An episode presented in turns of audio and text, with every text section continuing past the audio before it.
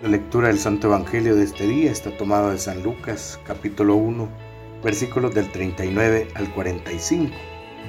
En aquellos días se levantó María y se fue con prontitud a la región montañosa, a una ciudad de Judá. Entró en casa de Zacarías y saludó a Isabel. Y sucedió que en cuanto oyó Isabel el saludo de María, saltó de gozo el niño en su seno, e Isabel quedó llena del Espíritu Santo y exclamando con gran voz dijo, Bendita tú entre las mujeres y bendito el fruto de tu seno. ¿Y de dónde a mí que la madre de mi Señor venga a mí? Porque apenas llegó a mis oídos la voz de tu saludo, saltó de gozo el niño en mi seno. Feliz la que ha creído que se cumplirían las cosas que le fueron dichas de parte del Señor. Palabra del Señor Gloria y honor a ti, Señor Jesús. En el Evangelio vemos a María luego de haber aceptado la voluntad de Dios, luego de su sí al plan de Dios, luego de haber dicho, yo soy la servidora del Señor, hágase en mí según tu palabra, inmediatamente partió y fue sin demorar a visitar a su prima Isabel, que estaba embarazada porque lo propio de quien tiene a Dios adentro de su corazón es salir y sin demora para ayudar a los más necesitados. Vemos eso en María, que luego de haber recibido pues la gracia de Dios, inmediatamente salió en ayuda de su prima Isabel. Pensando en estos días que hay muchísimas personas que necesitan de nuestra ayuda, muchísimas personas que necesitan atención, entre ellas quizás nuestros mismos familiares, nuestros amigos, nuestros vecinos. Y les pregunto, ¿y nosotros qué hacemos por ellos?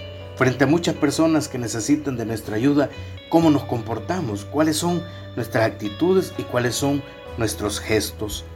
Sigue diciendo la palabra de Dios que Isabel, cuando vio llegar a María a su casa, se llenó de alegría. Seguro que con nuestra visita a alguien vamos a ser muy feliz, se va a llenar de alegría y nuestro corazón también se llenará de gozo porque hemos compartido no de lo que nos sobra, sino de lo que podemos ofrecer hoy en este tiempo en que Jesús ya está con nosotros y se convierte muchas veces en aquel más necesitado. Nosotros también, no solo en estos días, podremos tener esa actitud de María de salir siempre en búsqueda de los que están solos y que necesitan nuestra ayuda.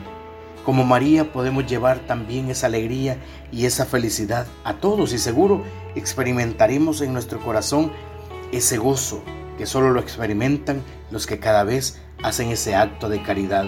Si decimos creer en Dios, si decimos que Dios está dentro de nosotros, tenemos que hacer algo por los demás, especialmente por aquellos que hoy, en esta Navidad, estarán solos. Es un gesto muy lindo e importante que podríamos hacer en esta Navidad. Decía Santa Teresita que un alma llena de amor no puede estar inactiva. Que Dios llene pues en esta Navidad nuestro corazón de amor, como el corazón de María, para llevar su alegría a todos los que más nos necesitan.